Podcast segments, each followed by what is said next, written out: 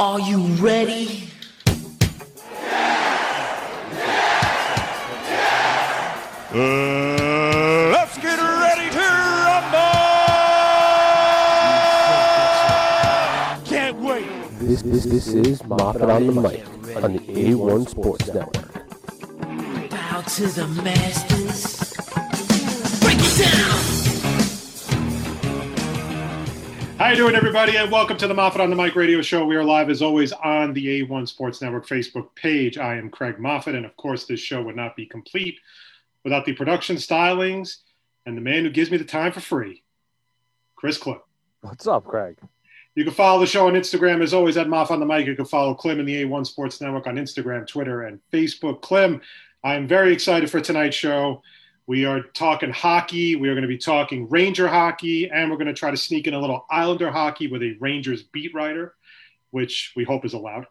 But uh, we'll be talking to, he's been a past guest on our show a few times. We always love having him on, and uh, we always appreciate when he takes the time to hang out with us. Rangers beat writer for Newsday, Colin Stephenson, will be joining us in about 10 minutes. He said around 8 o'clock he'll be on. Uh, NHL draft just concluded over the weekend, so I want to get his thoughts on that and uh, where the Rangers are really headed this offseason with the cap space. And, you know, they look like they're kind of transitioning into a different style of hockey with some of the moves they've made. The uh, Barclay Goodrow uh, trade from the Lightning, and then giving him, I think he got a six year deal extension. And he plays a very physical type of hockey. That could be what they're looking for to protect their younger, you know, younger offensive players and stuff. So we're going to get into all that with him as well. We're going to get into, uh, and I want to see what he thought about the expansion draft because he had he had a had a nice little tweet about it. Um, I mean, I thought that the expansion draft in itself was pretty comical, the way they kind of did it. The ESPN people looked really nervous. They looked like they really didn't know what to say. In a way, it was almost like they looked like they didn't know anything about hockey. But um, you know, the expansion draft concluded on Wednesday, and uh, the Islanders lose Jordan Eberle, the Rangers lose Colin Blackwell to uh, to the Kraken, and um, free agency begins this week as well. So I'm very curious to hear what Colin has to say on the Rangers as well as the Islanders. Clem, I want to let you know that I saw Black Widow over the weekend. How good is it? It was good. Um, the only issue is I'm not sure if it's a movie that needed to be made. If you catch my drift, Okay. but I thought it was good. I thought it was very entertaining. Like, I know. I was gonna say I know it takes place after. uh I think it's Civil War. It takes place after Civil War, so it takes place right after Civil War. yeah. So I mean, like, I'm not I- giving away. I will not give Civil War away to people who haven't seen it. Yeah, I mean, I, I'm I'm I'm all for. Like, I'm, I love Black Widow. I love Scarlett Johansson. Um, I mean, I'm not a big fan of the Black Widow character itself, but I'm always down for a, a good origin story. I always like I always like that. So I'm. I'm still I'm still I'm still waiting to go see it. That is the first time I think ever I have sat through the credits of a movie. I heard the end credits was good. I went to see it with my daughter, and my daughter was like, "Are we? Re- are you ready to go?" And I was like, "No, you can't. You can't leave yet." And I'm like, I didn't sit there.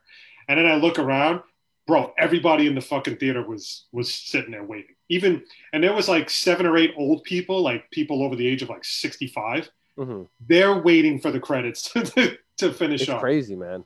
So it's like, and those are true Marvel fans. I was very proud of those people, right? But it was a lot. It was a good movie. Like I said, I don't think it needed to be made, but I think it was an entertaining movie all around. So I'm next, excited to see it. The next one on my it's supposed to be Spider-Man: Homecoming, but I can't watch it because I don't have any access to it. So I'm gonna skip it and watch uh, Black Panther. That's gonna be Black Panther. Like I will say this about Black Panther. Everyone raved at how good Black Panther was, and I it was it good. overrated. I thought it was overrated. I'm with you, man. I'm with you. It, it, it was very good. It was very good. I'll give good, but not as good as people made it out to be. exactly, exactly. I went into that movie thinking I'm about to I'm about to watch the best movie of whatever year it came out because everyone talked about it so much. I'm like, oh yeah, here we go. I'm ready. I watched it. I'm like, it was good. It was very good, but it it, wasn't. like, yeah I, I thought it was entertaining like the, the thing is is this is my thing with also the star wars movies okay i like the star wars movies so it doesn't take much to entertain me with star wars Right. but people are literally obsessed with Star Wars. And with me, it's just like they get so pissy when a movie's not good. Or they waited two years, three years for the next Star Wars movie to come out and it comes out and they're disappointed. Yeah. I'm not like that. I, I don't really care. Like I, I'm not like a, oh my God, this is like horrible. Like I, it does not take much to entertain me with Star Wars. Right. No. Like, it- and it's the same thing with the Marvel movies. Like I am, I am entertained. They're great popcorn movies to sit through, and also, you know, I would probably rank Black Widow at the bottom, and not really be. And that that's not necessarily a terrible thing. It's just the fact that I think others were better. Other movies were better than Black Widow. Mhm. That's it. That's all it is. Okay. I you sat through three Captain America movies and all three were very good. You sat I sat through three Iron Man movies and all three were very good. Um, the Avengers movies are very good. So that's eight movies right there. So outside of Incredible Hulk, which I refuse to see because I'm not a Hulk fan, but I, I just can't. It's a good movie. It's just not a great movie. That's it. Yeah. No, but like, yeah, but back back to Black Panther though. Like, Chadwick Boseman did a hell of a job. Michael Yeah, B. Jordan, fantastic. Michael B. Jordan's so good. Forest Whitaker, Gina, uh, all they all played such a good role, and it was gr- it was a great movie. But like the way people hyped it up, I was expecting like Titanic, Gone with the Wind, Terminator, like Avatar, like on that level of how good it was. Like, and it, it, it was good, but not that good. Yeah. So since, since this is basically a hockey show today with Colin coming on in a few minutes, I don't know if you've been looking at the Islanders rumors going around. That apparently today Ryan Suter has now has dwindled his uh, choice down to two teams, the Isles and the Dallas Stars. Oof. But another another social media page for the Islanders is saying that Suter wants a four year deal. And Oh, he's 36, and I was like, there's no way he's getting a four year deal. can't get a four year deal. I'll He's a two-year. He won't get a four year deal from the Islanders. No way. I'll And I do don't think you'd get him from Dallas either. I don't think Dallas Dallas would be stupid to give him a four year deal. Look, Ryan Suter's good, but like, is he going to be good at forty? We don't know. I'll I'll give him a two year deal. Like Parise, like I think Parise's more likely to come to the Islanders than Suter. I don't think Suter's coming to the Islanders. I I I, I fully believe Vladimir Tarasenko will be an Islander. See, I disagree, man. I think it's going to be Landeskog. I'm convinced it's Gabriel Landeskog. It could be. I think Tarasenko's the out there. The Blues are going to want too much for Taras. Now you could possibly get both. Yes. which I would not be objection. I would not object to. You know, we almost have that weird feel of like when the Islanders went after Yashin and Peca, hmm like that year, and they Right. traded guys like Wade Redden and they traded a whole bunch of other guys and everything. But I would not be upset with Tarasenko and Landeskog landing in the Isle, uh, landing with the Islanders. That being said, though, I think it's going to cost you Beauvillier. It might have to, and honestly, I'm I'm okay okay- with that. I'm okay, with that, too. man. I'm not. I'm not one of these hope these Islander fans hopelessly devoted to the current roster. I love the guys on the team, but I'm not going to sit here and beg the Islanders to keep Anthony Beauvillier. Like you, it's what's the definition of insanity? Is doing the same thing over and over and getting a different, trying to get a different result. Yeah. I think if you bring the same team back this year, you're going to get. I don't think you're going to be as good as Tampa Bay. In fact, I don't know if you're going to be as good as the Rangers or Philadelphia because I think all those teams are going to improve. Look, we we said it last year prior to the season, and we and we both we both agreed on it that you know if the Islanders bring back the same team, they weren't going to get that far. And we were, and I, I again, I think it was a miracle that they got to the Eastern Conference Finals again. Granted, that's just how good of a coach you can see Barry Trotz is, and how how important team chemistry is when it comes mm-hmm. to being on the ice. But you know, we we watched the Islanders play, and they played they played their ass off. But again, we knew deep down, Islanders fans knew deep down that it wasn't going to work just because of the fact that you came back with the same exact team minus Anders Lee. And I would love to continue this talk, but Colin is here. All right, put him through. Joining us right now on the Moffat on the Mic show, he's been our guest in the past. We always love hanging out with him, talking hockey. We are, of course, talking about Newsday beat writer for the New York Rangers, Colin Stephenson. Hey, Colin, Hey, what's going on?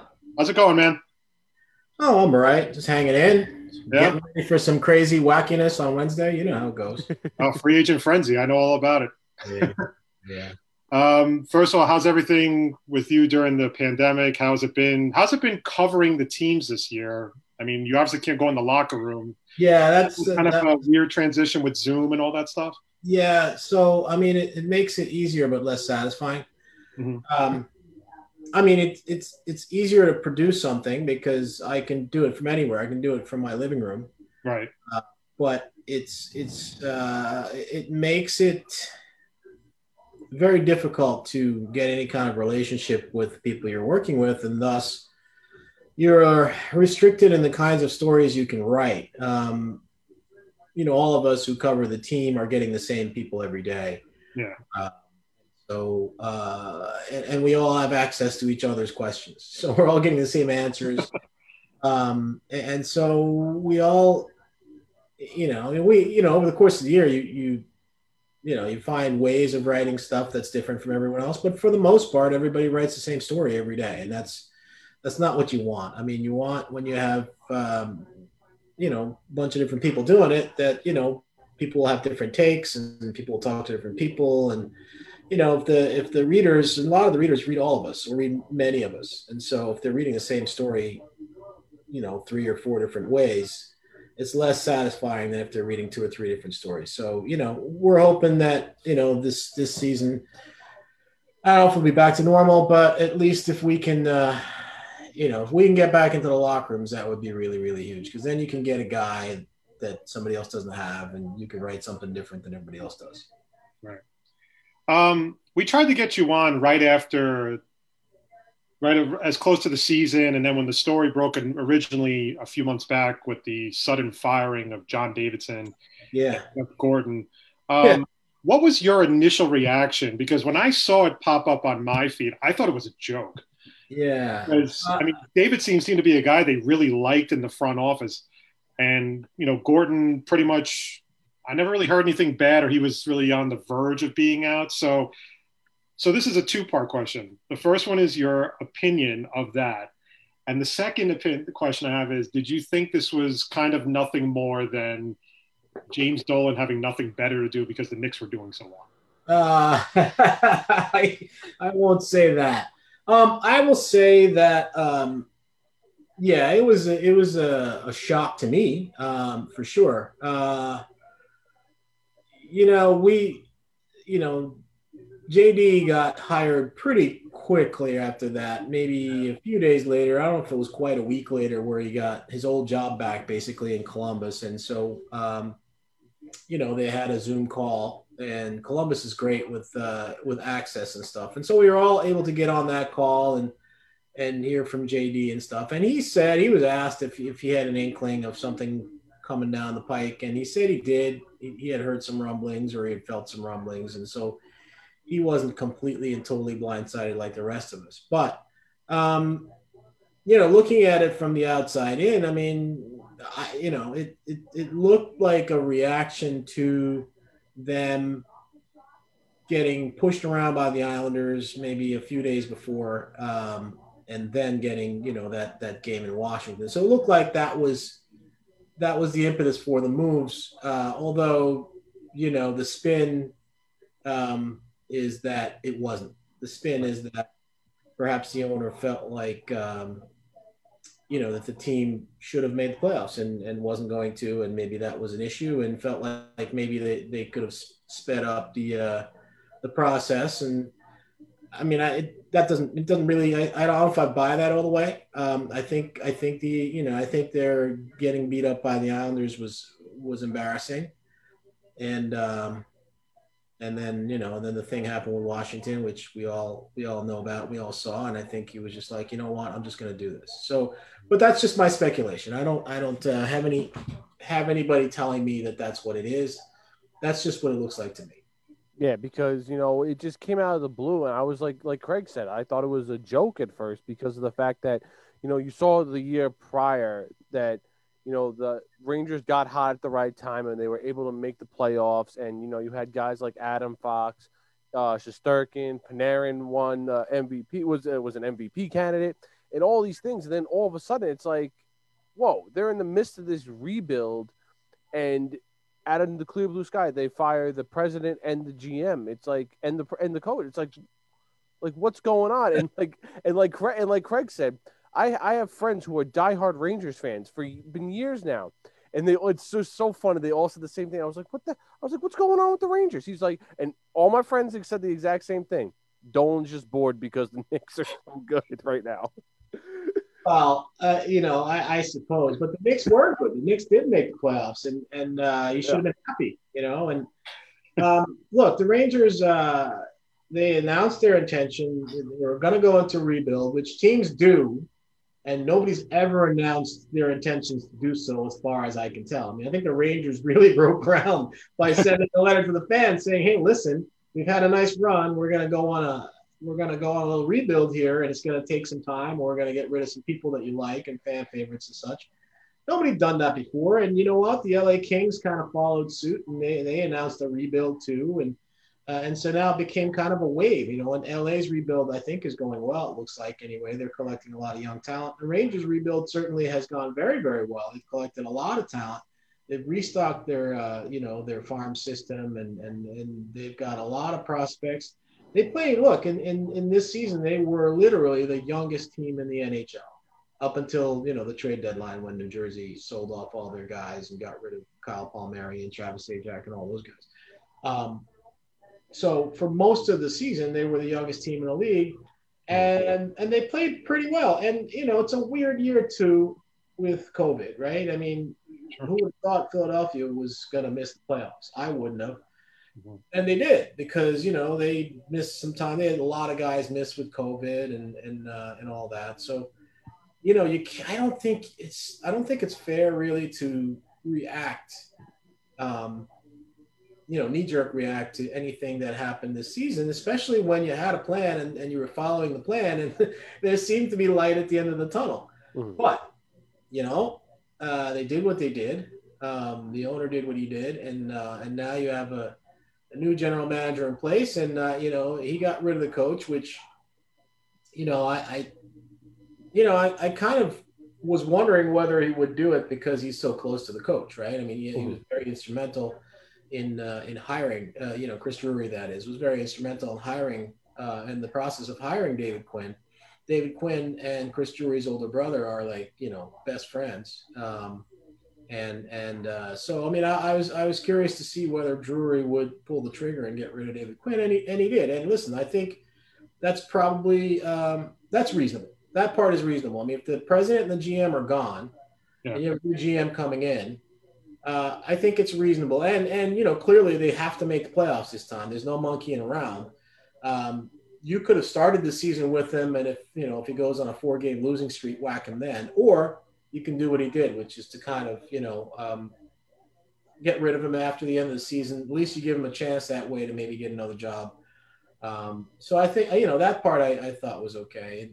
Um, but, you know, clearly Chris Drury is a, is a, is his own, his own man. He's, he's not, you know, he's not to be confused with Jeff Gorton. I mean, he does things a lot differently and we'll see. I mean, he's been on the job. What he's he got the job in early May, and now it's late July. So he's you know he's not even been on the job an entire offseason. He's got a, you know, he just got done with the draft.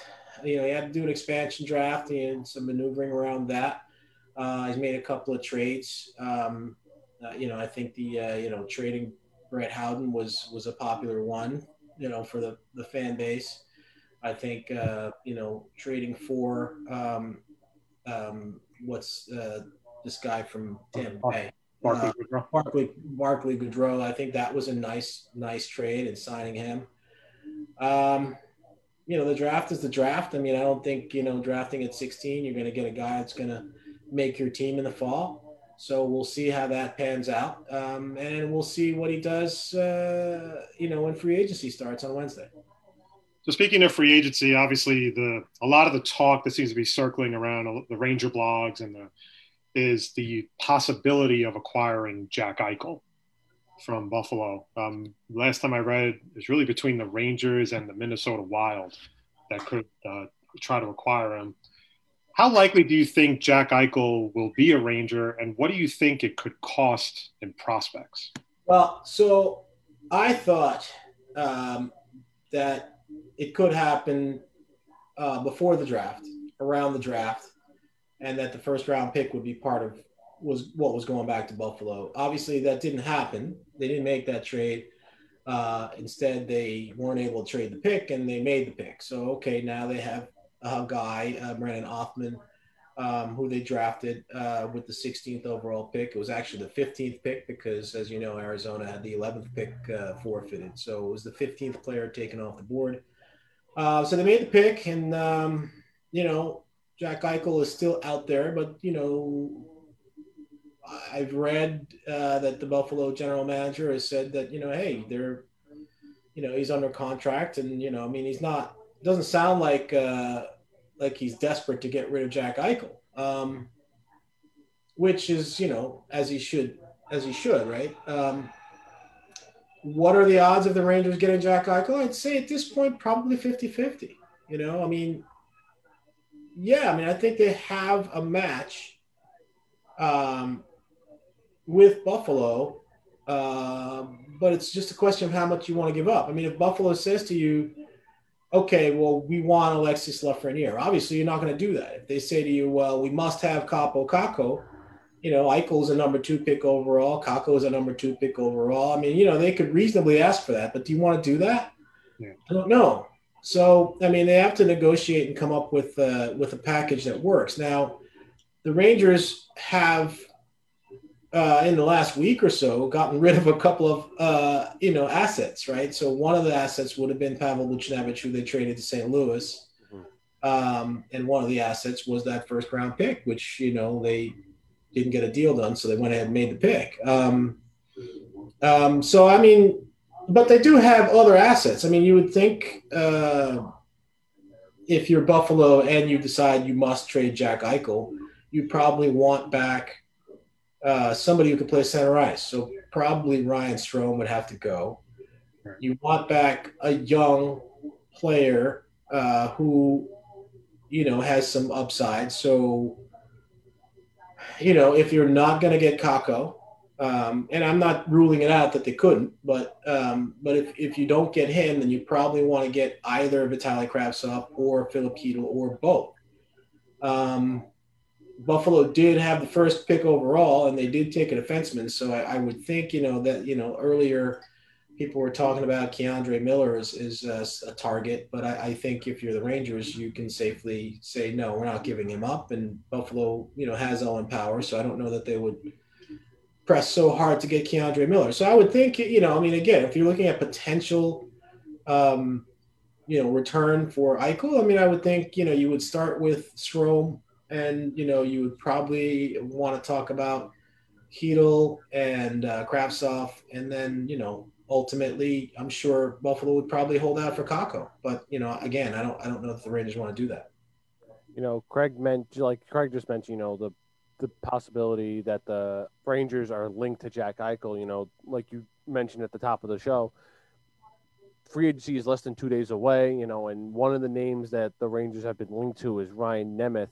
You know, what are the chances they actually do sign him, and what are and who are some other guys the Rangers could potentially be linked to in the free agency? Well, you know, uh, Larry Brooks uh, reported today that that the uh, that they have an agreement in place to sign uh, Patrik Nemeth. So um, he's, uh, you know, I listen. I, you know, I give Larry credit for it. Larry Brooks is a Hall of Famer, and you know, he's he's got good sources. So I mean, if that's if that's accurate, I have no reason to believe that it's not. I mean, you'll you'll be getting that veteran defenseman that they were looking for. They need a veteran defenseman to play on that third pair and to mentor whichever young uh, is going to be, you know, on on the right side of that. So I mean, you know, that makes a makes a lot of sense from that standpoint. Twenty nine year old guy, lefty, big, blocks shots, and he's Swedish. So you know, if you have Nils Lundkvist coming over. Um, and if, assuming he makes a team, and I assume he would, I don't, I don't see why he wouldn't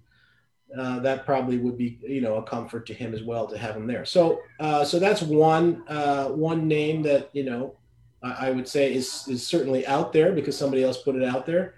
Um, but you know I, I, don't know where they would go for free agency. I mean I look at their team and I you know I, their lines look fairly well put together. And it depends really on what they do. Now, I've read a lot of places that um, a lot of teams seem to want Ryan Strome uh, in trade. And uh, so I suppose it's possible that they could trade Ryan Strome. The, the thing is, if you trade Ryan Strome, then you need to get somebody back that can do what Ryan Strome does, which is center your second line. So uh, I would look, uh, you know, it depends on what they do. But if they trade Ryan Strome for something other than a second line center, Mhm.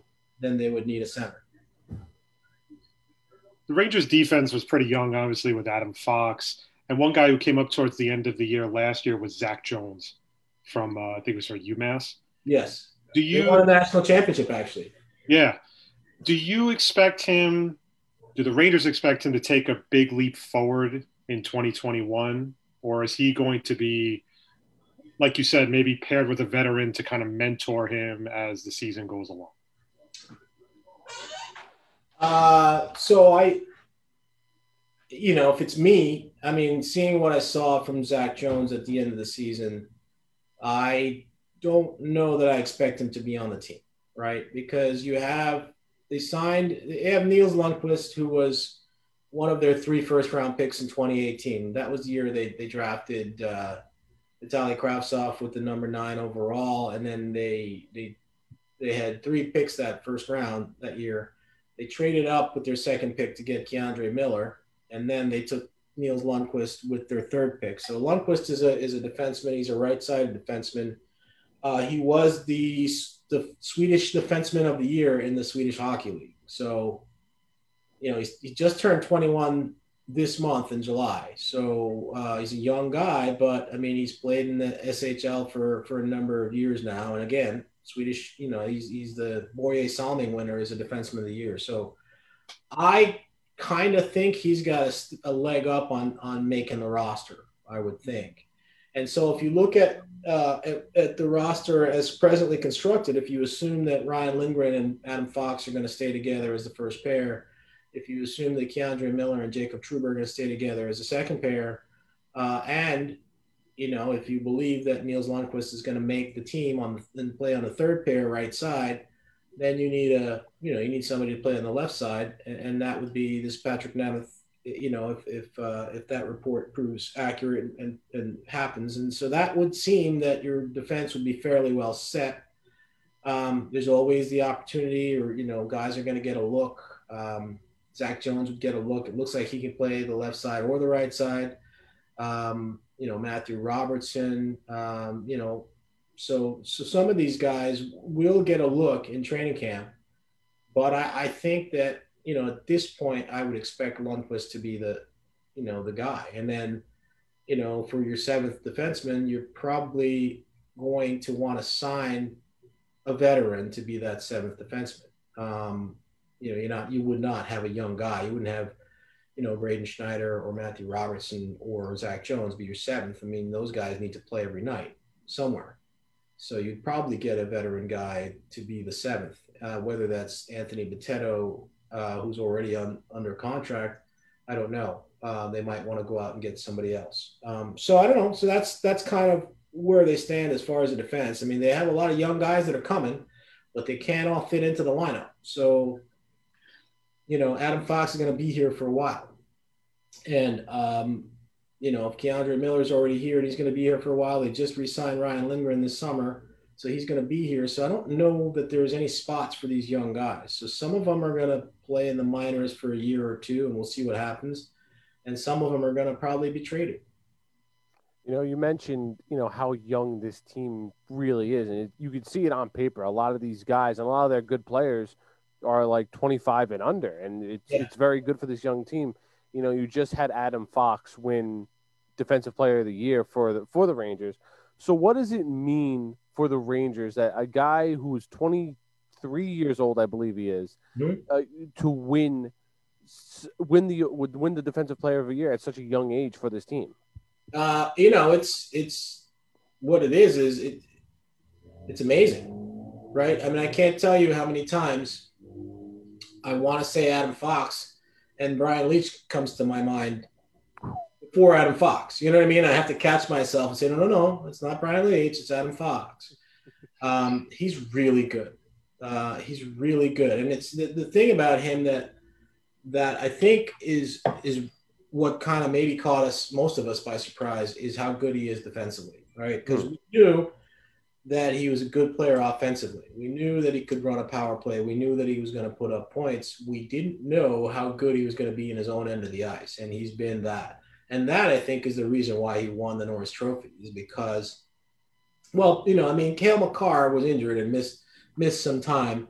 He's another one that's that's really good out there in Colorado. Um, but I, I, think the reason why uh, I almost said Ryan Leetch again. The reason why Fox uh, won the Norris is because he's essentially a two-way guy. I mean, he can put up points at the one end, and he can, you know, he can do the job at, at the uh, at the back end as well. And so that is, you know, that's an amazing thing to have. When you have that as a team, um, it allows you, you know, it, it makes everybody better. If you have a defenseman that can defend and also score or, or, or on the offense, it makes everybody better. It makes your goalie better. It makes all of your other defensemen better. It makes you know your forwards better. I mean, like if you see some of the passes that he makes, um, you know, he puts guys in good positions and, and allows them to create goals and stuff. So it is a it is a very very key piece to have on your team. And he's 23 years old, um, and you know, knock wood, he could be there a long long time. Um, I wanted to talk about just to jump off the Rangers for a minute and talk about the uh, Seattle Kraken, the expansion draft last week. Um, I saw yeah. your I saw your tweet about how disappointed you were in the overall production of the expansion yeah, draft. It was, yeah, on ESPN. Um, the Kraken take Colin Blackwell from the Rangers. Um, w- looking over their roster after the draft was all said and done, what do you like about it? And what are the Kraken getting in Colin Blackwell? Where do you see him kind of fitting? On that roster? Well, you know, you look at their roster, and I there were a lot of top six forwards available, and they didn't go for them. I mean, as we as as they set up right now, now they do have cap space, and they will be aggressive in free agency, so they're going to go after some people. Um, but you know, as of right now, I don't know who their first line center is going to be. I mean, it, looks, you know, from everything that I've read, Yanni Gourde is going to be their first line center, and he was a third line player on Tampa Bay. So, you know, I mean, they obviously didn't take uh, uh Gabriel Landeskog. Um, I'm sure they talked to him. Well, they I know they talked to him. They had exclusive rights to talk to free agents before the expansion draft, so they spoke to him. Um, they opted not to sign him then and and uh, select him from Colorado.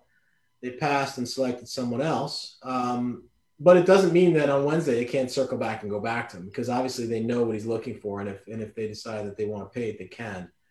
Um, and, and there are other other players out there that they could target in free agency, and there are deals that that uh, you know they're willing to trade. I mean, listen, they they've got like they've got a lot of cap space, and that's I think you know by design. They they uh, they drafted a lot of young guys. They drafted guys to play on their minor league team. You know, they drafted guys that aren't going to make their their NHL roster because I think they anticipate that they're going to sign some people in free agency and maybe acquire some people. So I don't really know where they're going to go or who they're going to trade. And you know, I, I you know, there was a thought that you know they selected Mark Giordano, the defenseman from uh, from Calgary, who was the Calgary Flames captain, and there was a thought that they were selecting him and they were just going to trade him right away. But then they then they brought him onto that that show that that broadcast and you know had him you know say you know how happy he was to be there. It was the first time he was ever drafted, and so I don't know that he's a guy that they're looking to trade right now. I think he's probably going to stay there. Was it me or did they just look and I'm not just talking about the new Kraken roster. I'm talking about the ESPN guys. They look all looked like really nervous. Like they. Um. Yeah. It was. It was. Um. Fowler looked like at one point he didn't know what to say about certain teams. It was just like it was really weird. Like it was just a very awkward broadcast in general. I think it was an awkward broadcast. You have one team coming in, right? It's not as though it's not as though two teams are coming in and then one team selects a guy and another team selects another guy. It's it's one team coming in you know, the picks were due at 10 o'clock in the morning. So, like, you know, you knew who was on their roster already, and they were just trying to, you know, create a, and then those, the names had leaked out. I think almost all of them had leaked out, um, probably within an hour or two Yeah. of 10 o'clock. So, you know, everybody knew who was on their roster already. Um, and, you know, you watch the show to see if there were any surprises. Maybe they made a trade or something like that, and they didn't. so, it was just, it was kind of like, you know, I don't know what they could have done. I was a little disappointed in the broadcast. That said, I thought they, you know, um, they did a really nice job with the with the entry draft. Uh, you know, a couple days later. So, yeah, I don't want to say if they made made up for it or or whatever, but they did a nice job with the entry draft. So, good for them. You know, going back to the New York Rangers, one guy who he didn't really have a disappointment, but he got injured was was Kaapo Kakko. You know, can we coming off this injury going into the 2021-2022 season, can we expect him to take a, take a step forward as that former first overall pick, or you know, is the what what can we really what what can we expect from him? I liked I liked a lot of what I saw from him in 2021. Uh, if you, I'm not one that really is a slave to analytics, but you know his analytics were good. Um, if you, if you're into that sort of thing, um, but you know the eye test. If you looked at him, if you watched their games every night, as I did, you could see him doing things, um, making strong defensive plays his plus minus went you know in the right direction uh, and you know all the metrics suggest that he had a really strong uh, performance uh, on the defensive uh, you know his defensive responsibilities. So i, I like that. Um, he's still you know remember still learning the rink and the country. Um, and i think now especially with uh, Buchnevich being traded uh, that opens up a spot on the first line. And if not on the first line, then on the second line. So I, I think he'll get he he figures to get at least at the start until he proves that he doesn't deserve it. He figures to get a, a real shot to get really significant ice time, um, and to play with uh, you know the best the Rangers have as far as forwards. And so I w- would imagine that yeah, this will be the year where you see him take a step forward. I think he took a step forward this season you know, it just it was just you know on the defensive end of the game, uh, and now I think you'll see him take another step forward in third season. You know, and then if he doesn't, then you know, then you can worry. Colin, um, when the Rangers traded Pavel Buchnevich over the weekend, um, from what I was reading, it was for Drury to free up more cap space to eventually start looking into extensions for Mika Zibanejad, Igor Shesterkin. Um, I don't know about Adam Fox. I'm not really sure what his contract situation is of right now. So Uh, he's he's under contract for he signed a three year entry level deal. He's played two years, so he has one more year left on his entry level contract, but he's eligible to um, to sign an extension. So they they can talk to him now about an extension if they want. So my question is, what do you who do you think is Drury's first priority out of those three? Being as though Shesterkin's been playing really well, Zibanejad is you know one of your Well, it, it, would, it would have to be Shesterkin because Shesterkin's contract is up, um, and he needs to be under contract. The other two are under contract. So Zibanejad um, has a year left on his contract, and, and Adam Fox has a year left on his. So there's no. Uh, you'd like to get it, you know, closed up. Certainly, it would send a message if you could, uh, you know, if you could do that early, and you'd also set up your, you know, your cap space, and you'd know what what your cap looks like going forward. So yes, if you could do that, you would. But uh, the greater priority would be Shesterkin because he is out of contract and you need to, you know, you need to lock him up. And I don't know what he's going to make. Uh, he is your number one goalie. Um, so I don't know if he's, you know, I mean, if you look at what, um, you know, Alexander Georgiev makes, uh, he's under 2 million a year. I would think Shesterkin will be north of four, approaching five, something like that. I mean, started starting goalie money. So um, yeah, you'd, you'd want to get that done, I think, first. you know, the new coach that got hired was Gerard Gallant. The last team he coached was the the Las Vegas Golden Knights, and he had very success in his first few years. Then he got fired in his third year, halfway through the pandemic season. So, what can we expect from him as a head coach for this new young Rangers team? Well, uh, so if you look at his track record, right, he's had he's had three previous jobs. He, he uh, his first coaching head coaching job was in Columbus, and he got fired in the third season there. Um, his second head coaching job was in Florida. Did a great job in the in the first and second seasons. Got fired in his third season there.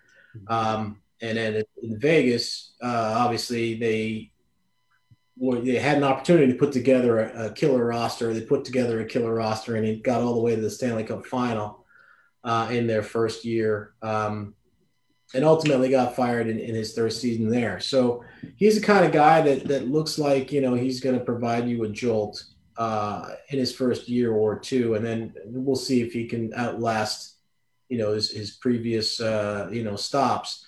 Uh, but for now, I think you know the Rangers really seem to want to make the playoffs in, in 21 22 uh, it's important to them you know to show progress and to, to, to be able to say that the rebuild is over and and uh, uh, and and they've arrived. So uh, i think that you know he's going to um, you know he's going to bring with him uh, you know a, a, sort of a tougher grittier style. Uh, maybe they're going to pressure teams in the you know on the forecheck. Um, a little bit more than than, than maybe before. But you know, you, you can also see that you know Chris Drury, the general manager, is sort of remaking the roster, reshaping the roster a little bit. You know, they, they the Rangers have been loaded up with European players who play a certain way and they're creative and you know, and, and maybe they need a little bit more North American, straight ahead, uh, physical style and I think he's going out and getting players that'll do that. Goodrow is is is going to do that. I mean, the guy they got from from uh, from St. Louis in, in the Buchnevich trade, Sammy Blaze, uh, Blay, I guess it is. That's how you pronounce it. He uh, he's a guy who is more of a straight ahead, third line grinder, physical, hit people type guy. So you will see a team that will will hit people more and will, uh, you know, at least on the third and fourth lines. Um, be able to, you know, drive uh, in their lanes toward the net. Now, in doing that, you know, you did have to, you do have to make changes, and you move out Buchnevich, and that that moves up, you know, presumably Kakko, but you know, maybe it's Lafreniere who switches to the right wing, whatever it is. You know, part of the problem was you had so many of these guys that your third line ended up being Lafreniere, Filipino, and and uh, and Kakko. Mm-hmm. That's not a typical third line in the sense of you know a driving sort of physical hit people kind of right. third line, right? That's a that's a skilled line that um, you know. So if you move some of those guys up in the lineup, then you can fit guys like Goodrow and Sammy Blais on on that third line, and and you can get a third line that plays more like a traditional third line. So, right. um, you know, so that's that's kind of what what you're going to see, I think, uh, from you know the 21 22 rangers is maybe more grit more physical play um, and maybe a couple more guys that'll drop the gloves you know when when need be Colin, I want to jump back to the NHL draft for a second. Uh, one of the big selections over the weekend that were heavily criticized was the Montreal Canadiens draft. yeah, I think that's tough, right? I thought I'd blindside you a little bit. You were talking, you were in a gr- rhythm talking about Kaapo Kakko, and uh, you know, figure I'd throw you a little curveball. Yeah. um, he asked not to be drafted. The Canadiens drafted him in the first round anyway. And my question is, with the Canadiens doing that, did they inadvertently send a bad message, maybe in just around the sport of hockey, by pretty much saying whatever happened in Sweden with uh, I don't want to get into the details because it's pretty pretty bad.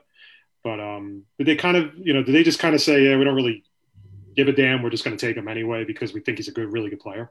Yeah, I, I, I don't know why they did it. Honestly, I can't, I can't defend that call. Listen, the guy did a bad thing. Mm-hmm. Uh, he needs to pay some kind of price for what he did. Um, and if you don't want to, you know, talk about the the sordid, seamy details of what he did, let's just say it involved you know, uh, you know, a young woman and, you know, things that maybe she didn't consent to. Um, and I don't want to get into any more detail than that, but whatever it is, you know, he seems to be the young man does seem to, you know, he's said all the right things to this point. I don't know what he could say. Um, but but he said all the right things to this point. He seems to be remorseful and all that. He's he asked not to be drafted, and the Canadiens drafted him. Um, here's the thing: there's seven rounds in the draft. They didn't have to take him on the first night. Mhm. You know, I mean, he's a good player. He's a first round talent um, by you know by all accounts. Uh, they had a lot of draft picks. They could have taken him on the second day. They could have taken him in the second round or the third round. I'm pretty sure he would have still been there. Um, and if he wasn't there, then somebody else would. It would be somebody else's problem. I, I don't think that they needed to take him in the first round. Um, I just I can't quite figure out why why you would do that. Listen, maybe you feel like you've got a support system and you know you've got a plan to help this guy out, but you know he doesn't need to be a first round pick. It's just my opinion. Now I, I got one more question. It's an Islanders question, and me and Craig were talking talking about this just before you came on to the show. You know, the Islanders made some big moves, obviously trading, getting rid of Andrew Ladd and Nick Leddy, free up some, free up some cap space. So, like the Rangers question I asked, who do you think the Islanders could potentially be getting? Because we saw the past two years, form the same team ain't working. So you got to go out and get someone. And I fully believe Vladimir Tarasenko will be playing for the Islanders in 2022. And I, and I say it's Landeskog. I, I'm really convinced. Well, either either one of those guys would would uh, is a good guess. Um, yeah, I mean, either one of those guys is is a real good guess. Uh, I, I I have a funny feeling that Landeskog is going to go back to Cal uh, to Colorado. Um, you know, and uh, and I I think it's more likely that they would get Tarasenko. Uh, he seems to be the the guy that you know is is more likely to move at this point. Um, Landeskog wants to get paid. Colorado doesn't want to pay him, but at the end of the day, you know, Colorado was right there. They're you know they're at the top end of, of the list of contenders, elite teams and stuff. So I don't know why they would want to, you know, I don't know, let this guy get away. So I, I find it much more likely that Landeskog will, will go back to Colorado, one you know one way or the other. They'll figure something out. Um, Tarasenko, I believe, is available and is going to move, and I, I think that the Islanders, um, you know, could use a guy like him. Uh, if you're looking at other names that that they've been linked to, I, I would I would assume that uh, you know I would almost assume that that Zach Parise uh, is you know I I think would, I would. I think he's locked to come to the Islanders. I don't know. yeah, I'd write him in an ink, right? Um, and uh, you know, I know that they're looking at, uh, you know, that they were linked, at least in media reports, with interest to Alec Martinez, who seems to be going back to Vegas. Um, and then uh, they were also linked to Ryan Suter, uh, you know, who was bought out by Minnesota along with um, Zach Parise. Um, and I, I think Ryan Suter would, would do great on the island, but it seems like he has other options. And, and you know, what the, the latest we've heard is maybe Dallas or someplace like that. Um, so maybe not. So, but yeah, if you're asking my opinion, it's just an opinion. It's just really a guess. I mean, whether it's Landeskog or Tarasenko, uh, you know, I'm with you, Chris. I'm thinking it's more likely going to be Tarasenko than Landeskog. But I mean, you know, they're in they're in the market for both now. Don't don't don't, don't get it twisted.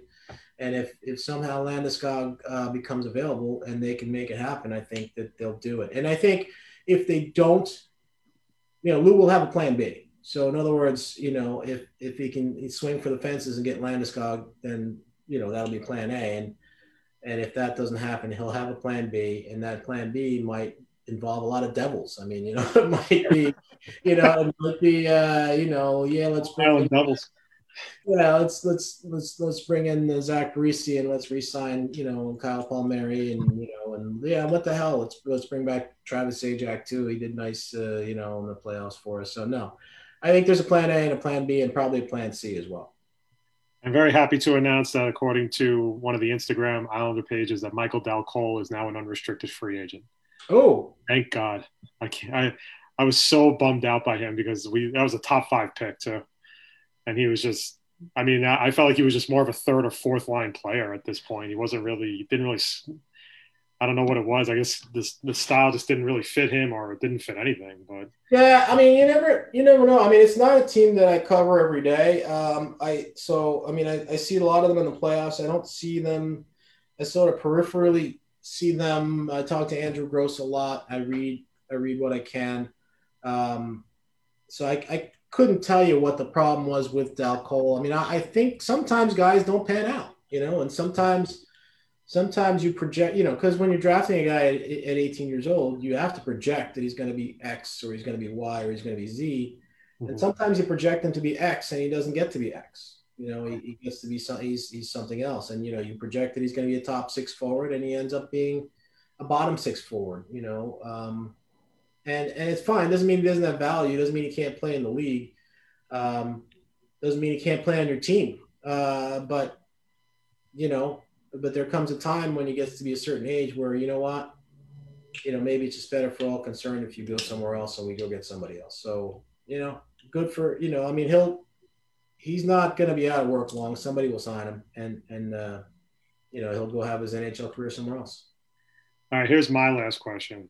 So during the playoffs for the Islanders, I would always read the keys to the playoffs, and everybody would do their predictions. You, Andrew, and I think Neil Best was the other one. I can't remember who the other right right was. yeah three of us So I noticed a trend with you. Okay. and I'm going to chalk this up to you being a Rangers guy. right Okay. So in the Bruins series, I think Andrew had Islanders in seven, Neil had Islanders in six, and you had Bruins in five. Okay. I wasn't that insulted then. So we get to the Lightning, and then I see Andrew has the Islanders in seven. There's something magical with this team and all that. Neil had, I think he had Islanders in seven, and you had Lightning in five. so here's my question Did you really believe those predictions, or were you trolling the Islander base? And it's okay. I, I, it's okay. I, you, you definitely, you know, you hit. I was like, I, I saw it, and I've had you on the show a few times, and I was like, I go there. That's so Colin. I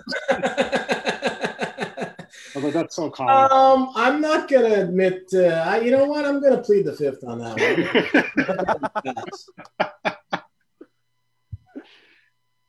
I'm gonna let that one pass. You know, I mean, you know, you can't. Uh, like, I'm I'm the Rangers beat writer, um, and uh, yeah, no, I, I can't be cheerleading for the Islanders. You know what I'm saying? I, okay, because I would have said if enough. in like Islanders Golden Knights in the finals or or whatever, and you said Golden Knights in four, then you and I would have had a would have had a conversation. so, you know, I did pick the Islanders to beat the Penguins now, so don't get don't, don't get too uh, bent out of shape. I mean, it's not like I completely dogged them the whole time.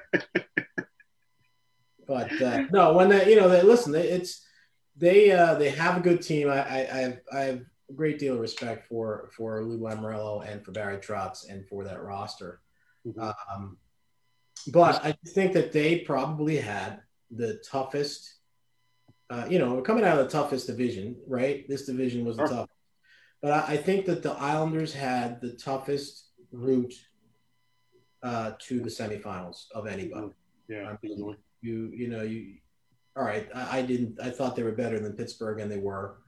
Um but then to have to go through boston and then tampa to get to the finals i mean th- that's that's a lot. That's a lot to ask. And um Mhm. you know to be fair um you know i got to give them uh, respect for you know beating boston and and taking tampa all the way to game seven especially you know when they got smoked in in game five uh, in that series Yeah, that was wow. I, I didn't know if they were going to recover from that. Yeah, to come back, you know, that to That come a back. down. It wasn't just like a three to one game. They just got destroyed from start to finish. Yeah, uh, you know, I mean, I was in the I was in the Coliseum that night for the watch party, and it was it was bad. It was awkward.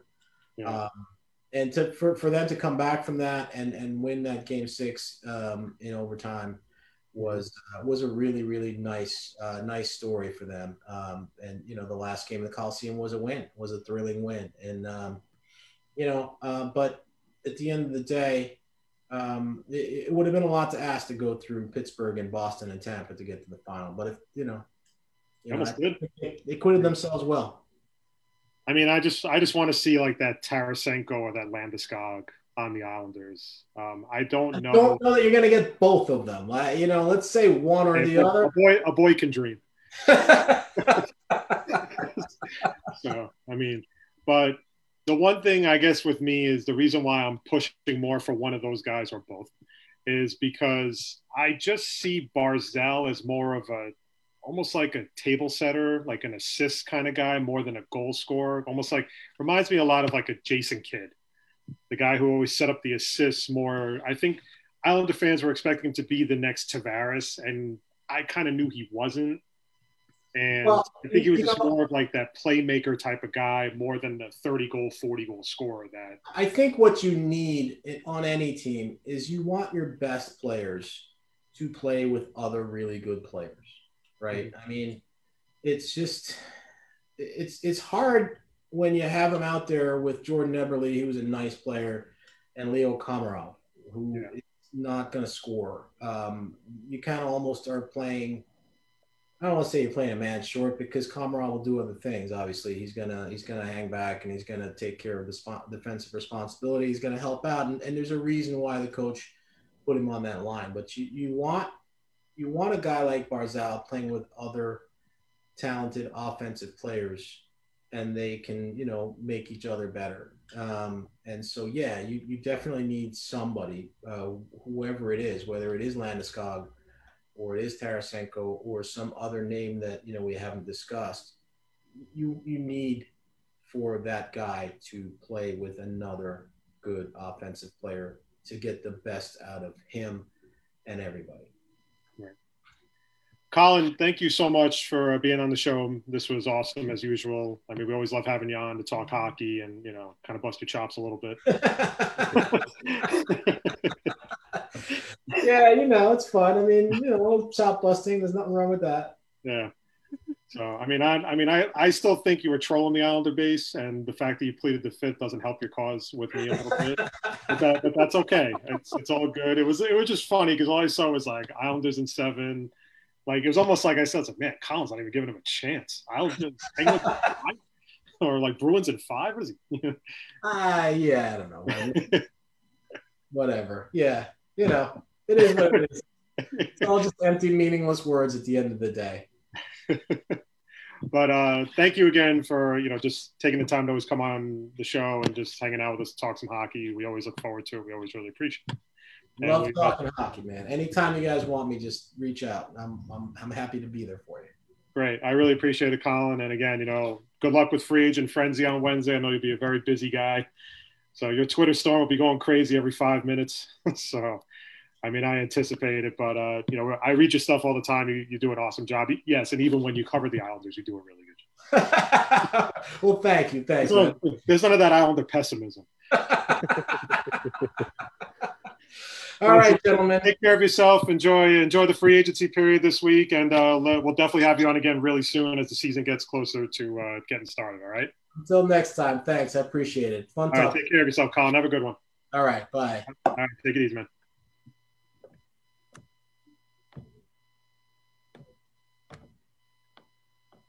Ah!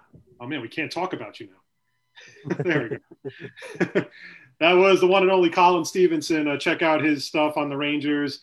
He's going to be a very busy man this week with uh, free agency starting on Wednesday. Um, kind of curious to see where the Rangers go from here. And um, yeah, so definitely check out his stuff in Newsday. He does an awesome job. Andrew does a great job covering the Islanders. We definitely want to get Andrew on again soon too. And um, but again, check him out in Newsday. He's going to you'll be definitely reading a lot of his stuff on Wednesday and Thursday, definitely this week with the Rangers, probably being pretty active in free agency. So, Clem, Yes. your thoughts? Look, uh, look, I, I'm not a Rangers fan by any means, but you know, like I like this Rangers team. It's very, it's a very good team, and you know, getting Colin's insight on them, you know, especially with how, especially like I said, how young this team really is. Because like I said, you look, you look at some of these guys on the team. Most of the the good guys on the team are 26 and younger, and they're very good. Again, a guy like Adam Fox, he's 23 years old, just won defensive player of the year and again incredible guy so getting Colin's insight on it definitely makes me more excited to watch new york hockey in the coming in the coming months. Yeah, I mean, listen, Colin's insight is great. I mean, I you know I love hearing about the you know I'm not you and I are not Rangers fans, of course, but um, just hearing about what they're planning, what you know could be in the. See, I always thought the Chris Drury addition was more of a. I don't, I don't know if maybe maybe panic move is not the right phrase to use for it with Dolan because I think he was a. I always thought Dolan was afraid he was going to lose Drury Right. to you know another team because he was being recruited by a couple of teams before. I think he, think he originally was offered the Penguins job and he turned it down. Mhm. Or I forgot what team it was that offered him the GM position. He turned it down, and I really thought when they hired Davidson, he was going to be there to stay for a while. Because Davidson, I remember Davidson used to do the play by the analyst with uh, Sam Rosen for Right. Rangers hockey, and and I mean when he came in and took over, you know he started talking a lot of shit. You know the Rangers are back and all this stuff, and it was, it was gone within a couple of years. Yeah, I know. It it was crazy. Like I said, like it was so crazy to see the whole shift in front office, especially while they were in the midst of a of a great rebuild. Because you saw the year before, you know, they managed to get uh Panarin, and he almost wins the MVP. Mhm. You have such a you have two first round draft picks, two first overall picks in Kakko and Lafreniere. And then you have a guy like Adam Fox, again, 23 years old, just win Defensive Player of the Year, and they they demolished the whole front office and coaching staff. It's like what what's going on here, you know? And maybe it was a panic move, maybe it wasn't, but I don't know. It's gonna be it's gonna be interesting to see how this Rangers team reacts to Gerard Gallant as the new head coach, uh, and Chris Drury as the new uh, GM and pre- uh, new president. I mean, Gallant. I mean, I don't know how he's, you know, what his coaching style is going to be. The Rangers were always a team to me that weren't as physical. Mm-hmm. They were more like, you know, like he said, they a lot of European guys who play a style of hockey that's, you know, not necessarily showboating, but it's a lot of playmaking and all that stuff. Right. But when these guys get, you know, when you go up against a team like the Islanders who have one line of nothing but physical players and Clutterbuck and uh, Cizikas and Martin, I mean, that's tough to go up against when you're a Panarin and Lafreniere because you're not used to that. Right. You're not used to that physical style of hockey. And I think that's where the Barclay Goodrow move comes into play because that's his style when he played with Tampa. So he's going to bring that style to the Rangers. And I'm sure that's what Drury's going to be looking for because he doesn't want to see his top offensive players getting pushed around by another team's checking line or or whatever it is. Right. It's going to be very interesting. You know, I'm I don't know what the Rangers are going to do because I think the Rangers are set in a lot of positions.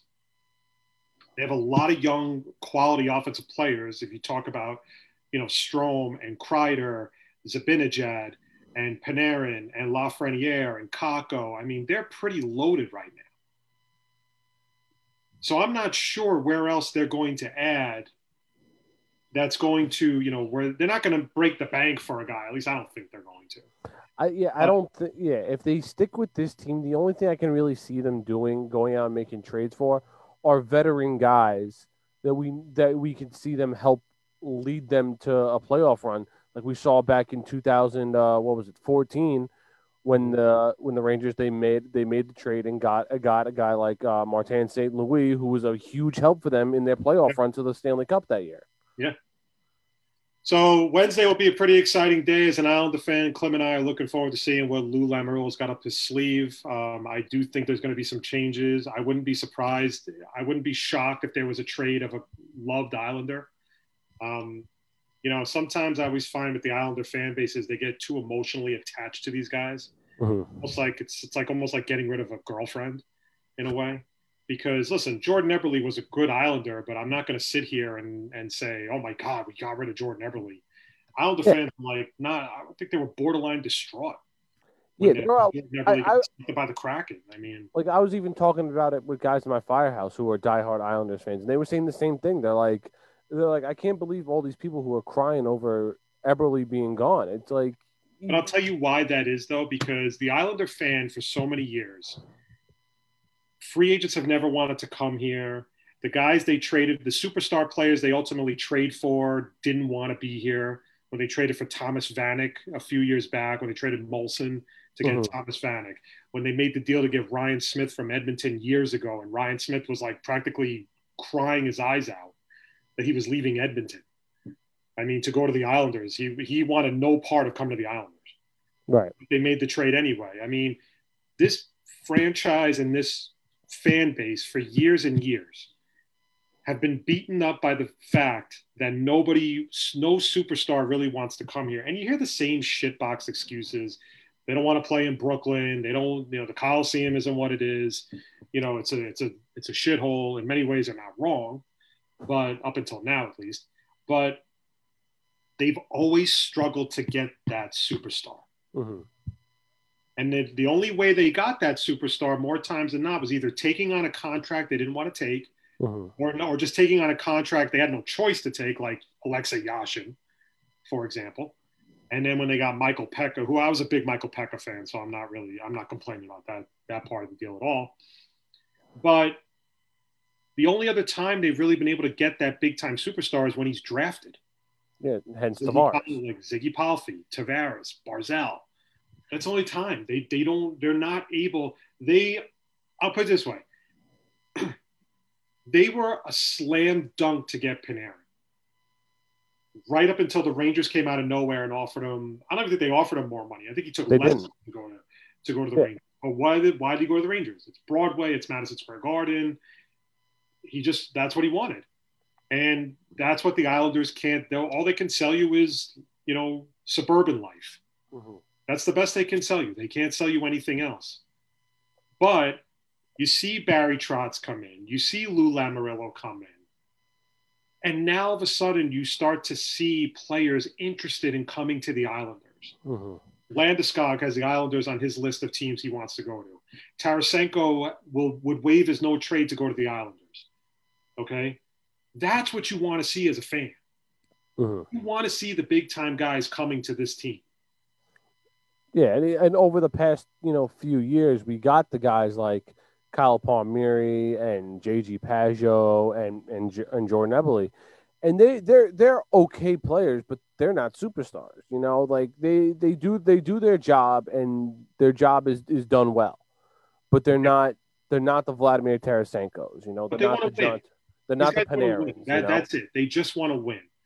And they see the Islanders two years in a row going into the Eastern Conference Finals before, you know, losing game seven, one nothing.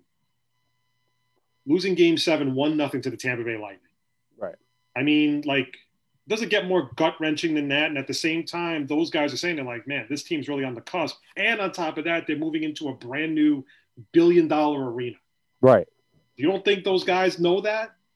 You don't think Tarasenko and Landeskog are sitting there going, "Shit, I want to go to the Islanders right now." Yeah, I mean, I want to play at UBS.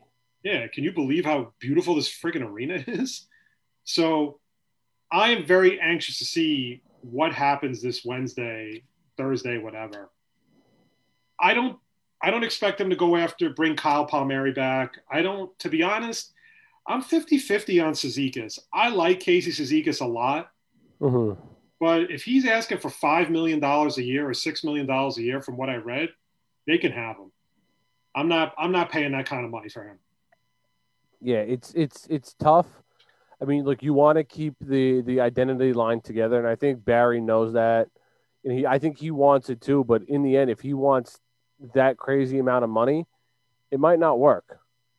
Like the rumor going around is the reason why they protected Clutterbuck is because they want to keep. They're making. They're showing Cizikas they want to keep his line together for at least another year. Clutterbuck is a free agent after this year.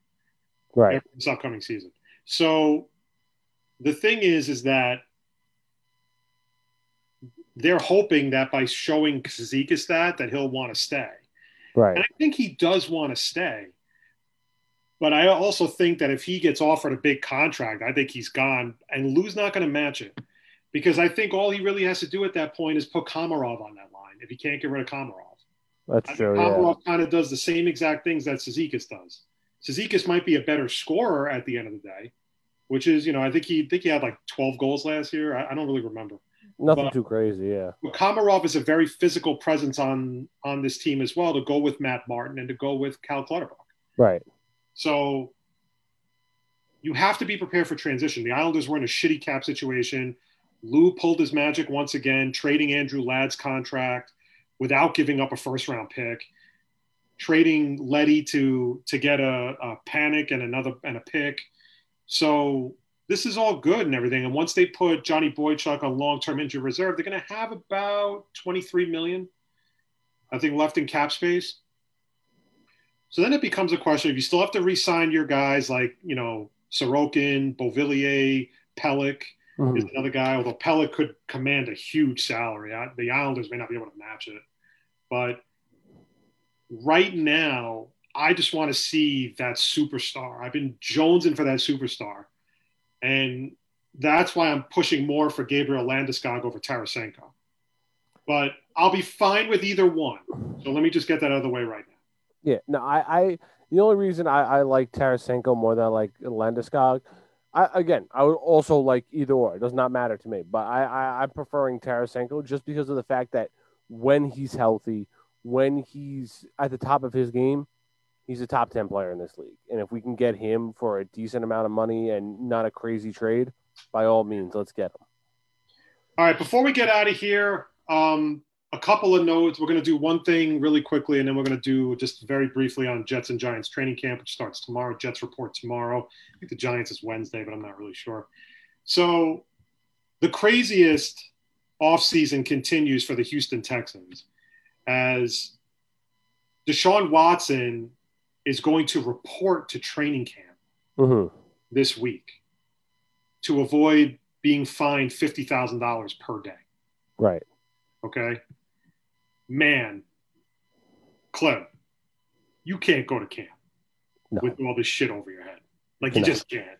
And the worst part about it is these players are going to be asked. Deshaun Watson, he's going to have to be escorted out by like 30 security guards Oh yeah. Every time he he goes to camp and practices. But it's going to be so freaking awkward. Like you don't think that's going to be awkward with like him showing up to camp. He doesn't like the coach. He's not a fan of the coach. He's not a fan of the owner. He's pissed off at the general manager. And he's going to show up to camp just to avoid paying 50 G's a day. That's pretty freaking ballsy of Deshaun Watson. Now I understand why he's doing it. The Texans have no choice. They have to let him. You can't not you can't tell him not to come unless you're going to pay him to stay home right.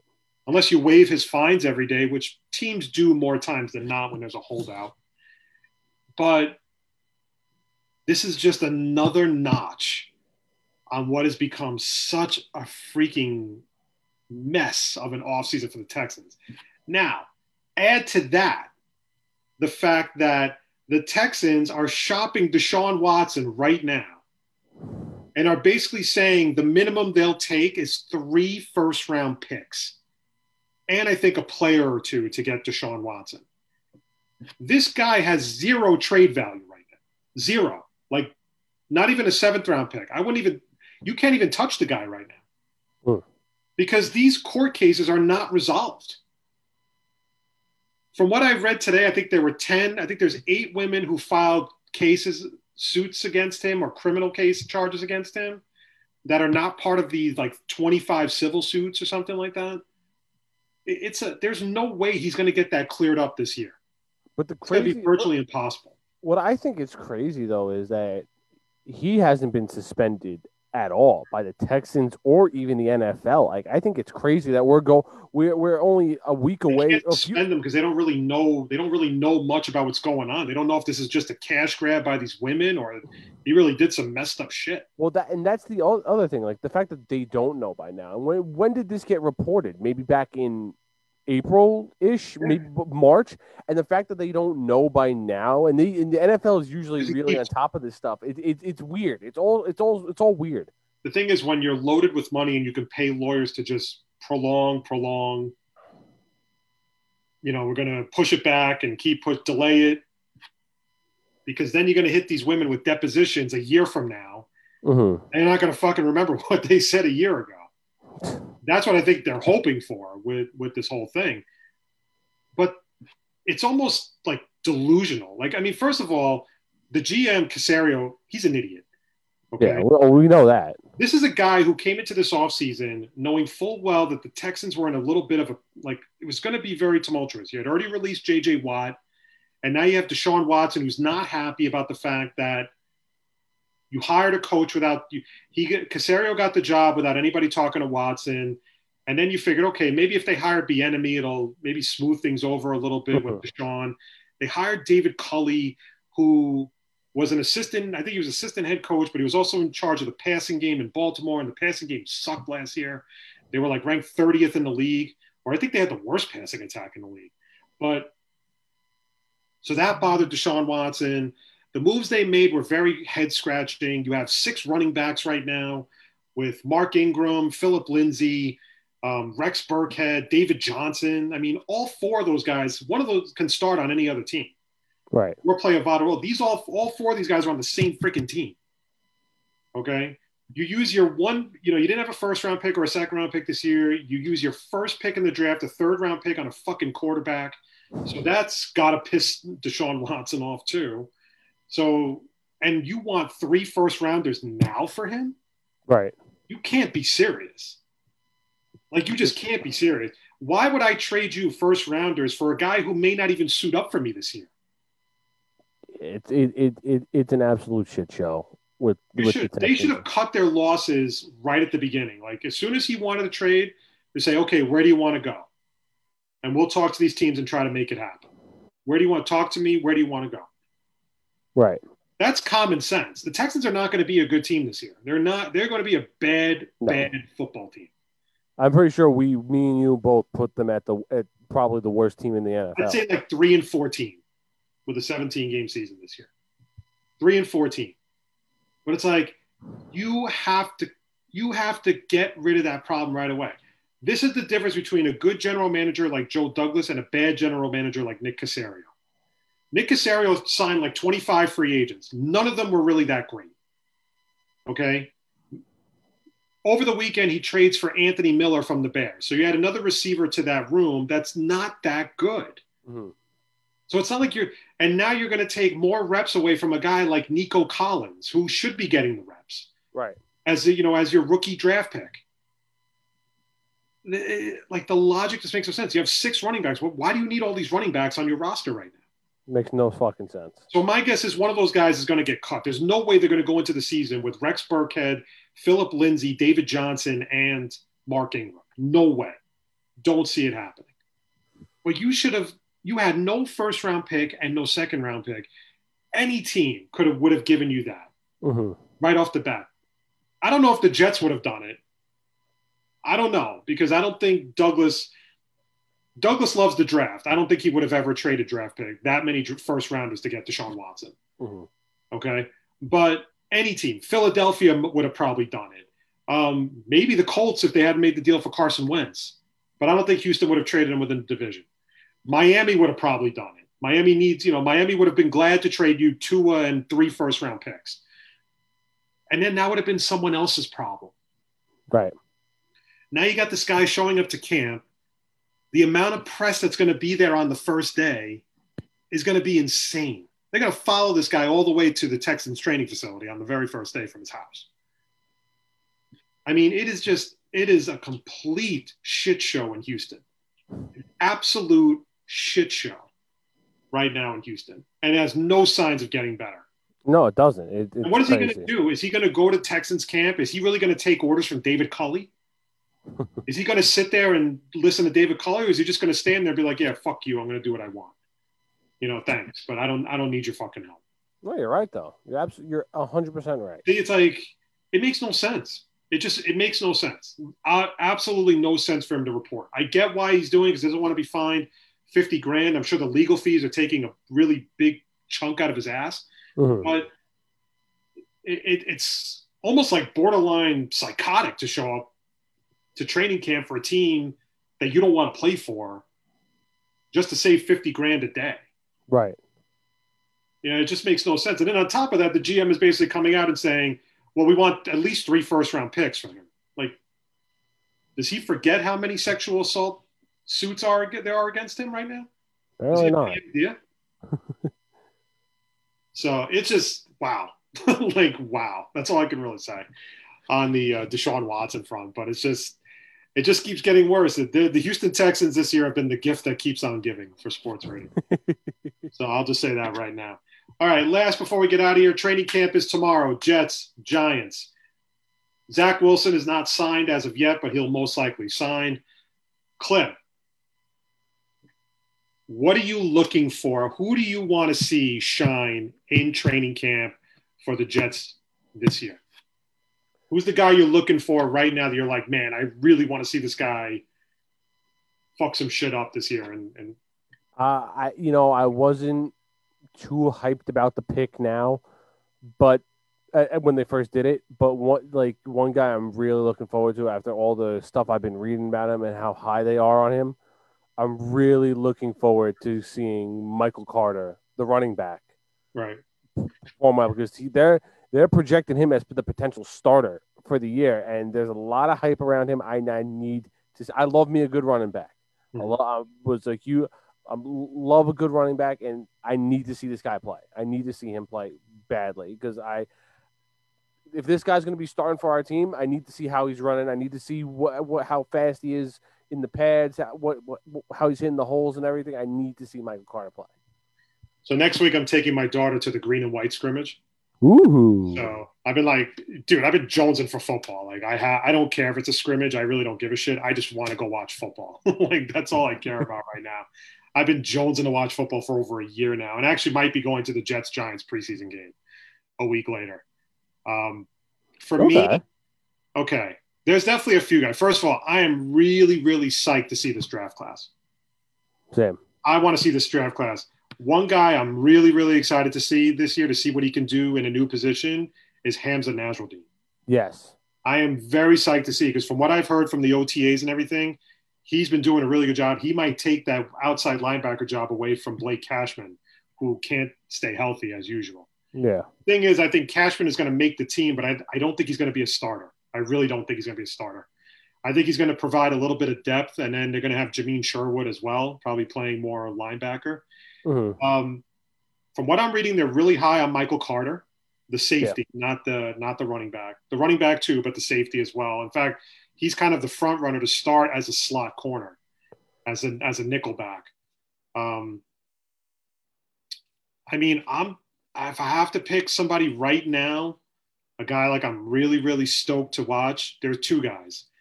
One, C.J. Mosley, because I really want to see how he's going to handle being off for a year, not playing for basically two years, for two years straight. And man, the other guy that I really, really just I got to see him is Zach. I got to see Zach Wilson.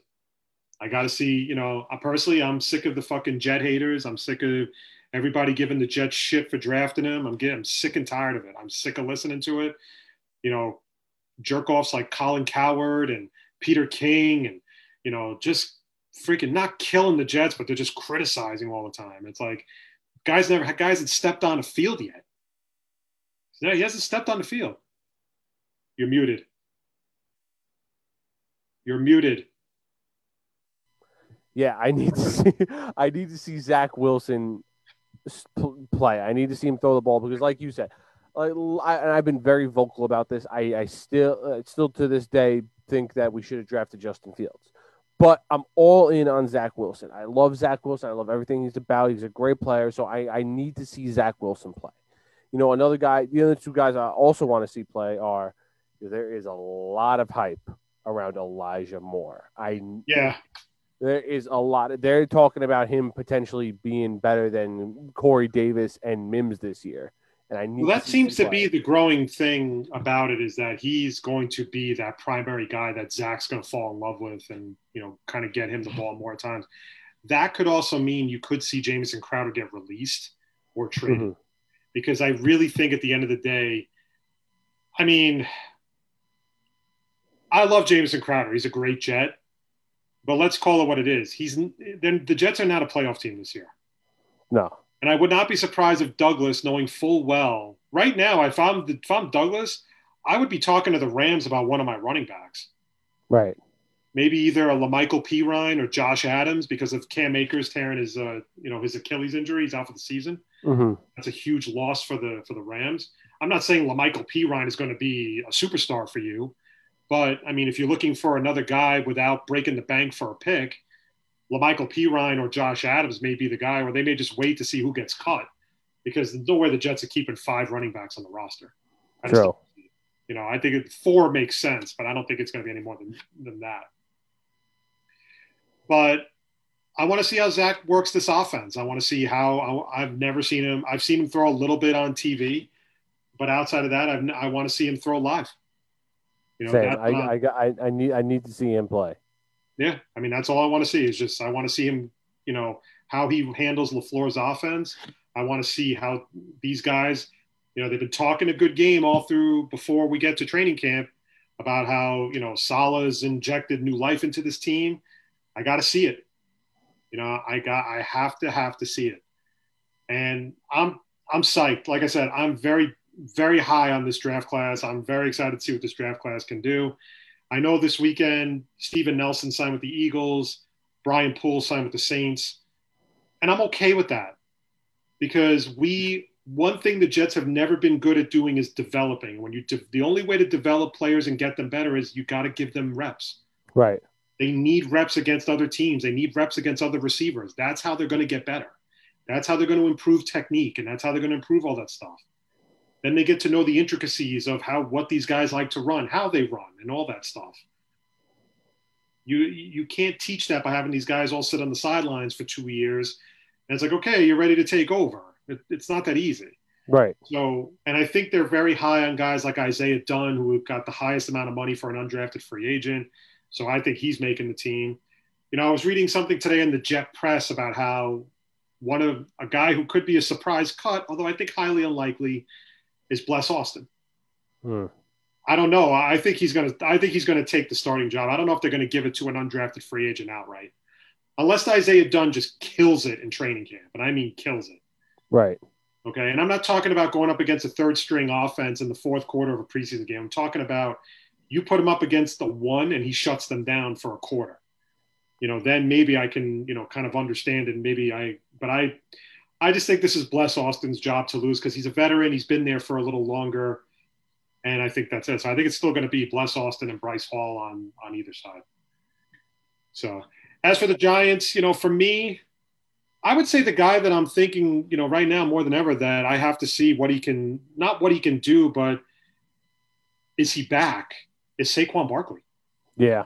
Saquon Barkley's coming off a massive injury to a torn to as a torn ACL, and I, I don't know if you know he's even hinted he may not be back for Week One, which is pretty interesting coming from him. I mean, normally these guys just these guys don't really kind of say that so early, but it's pretty telling that he's already kind of hinted he may not be back in time for the start of the season.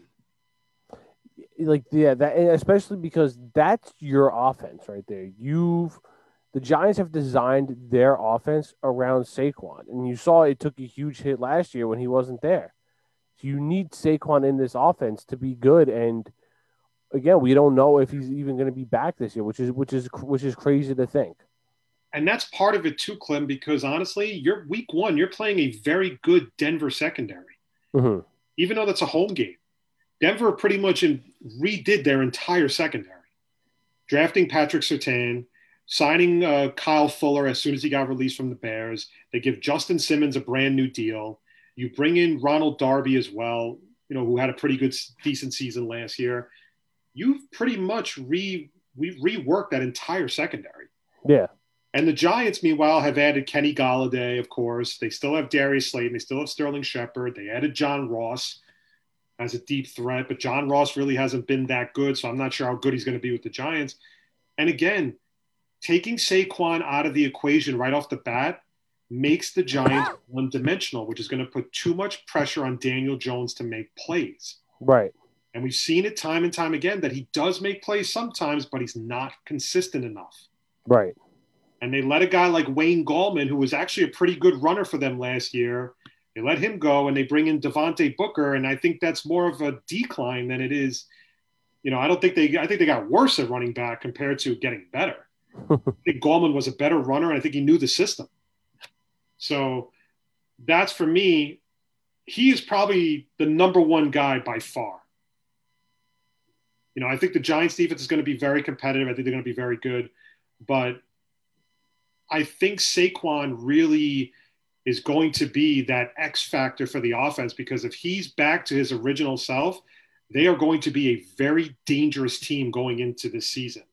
No, yeah, he absolutely. has to miss more time, and that means not getting preseason reps and all that stuff. I'd be a little concerned if I were a Giant fan.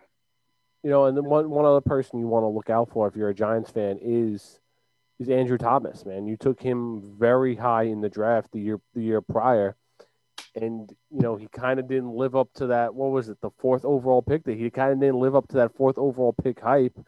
And you saw other guys who were drafted, other linemen who were drafted later in the draft, guys like Mekhi Becton and Tristan Wirfs, who outperformed Andrew Thomas on an immense level. So you need to mm-hmm. you need production out of out of Andrew Thomas this year. I get looks- it. Go ahead. I'm sorry. I was going to say I get it. Maybe he wasn't supposed to play left tackle last year due to Nate Solder opting out because of COVID. Yeah. fair enough.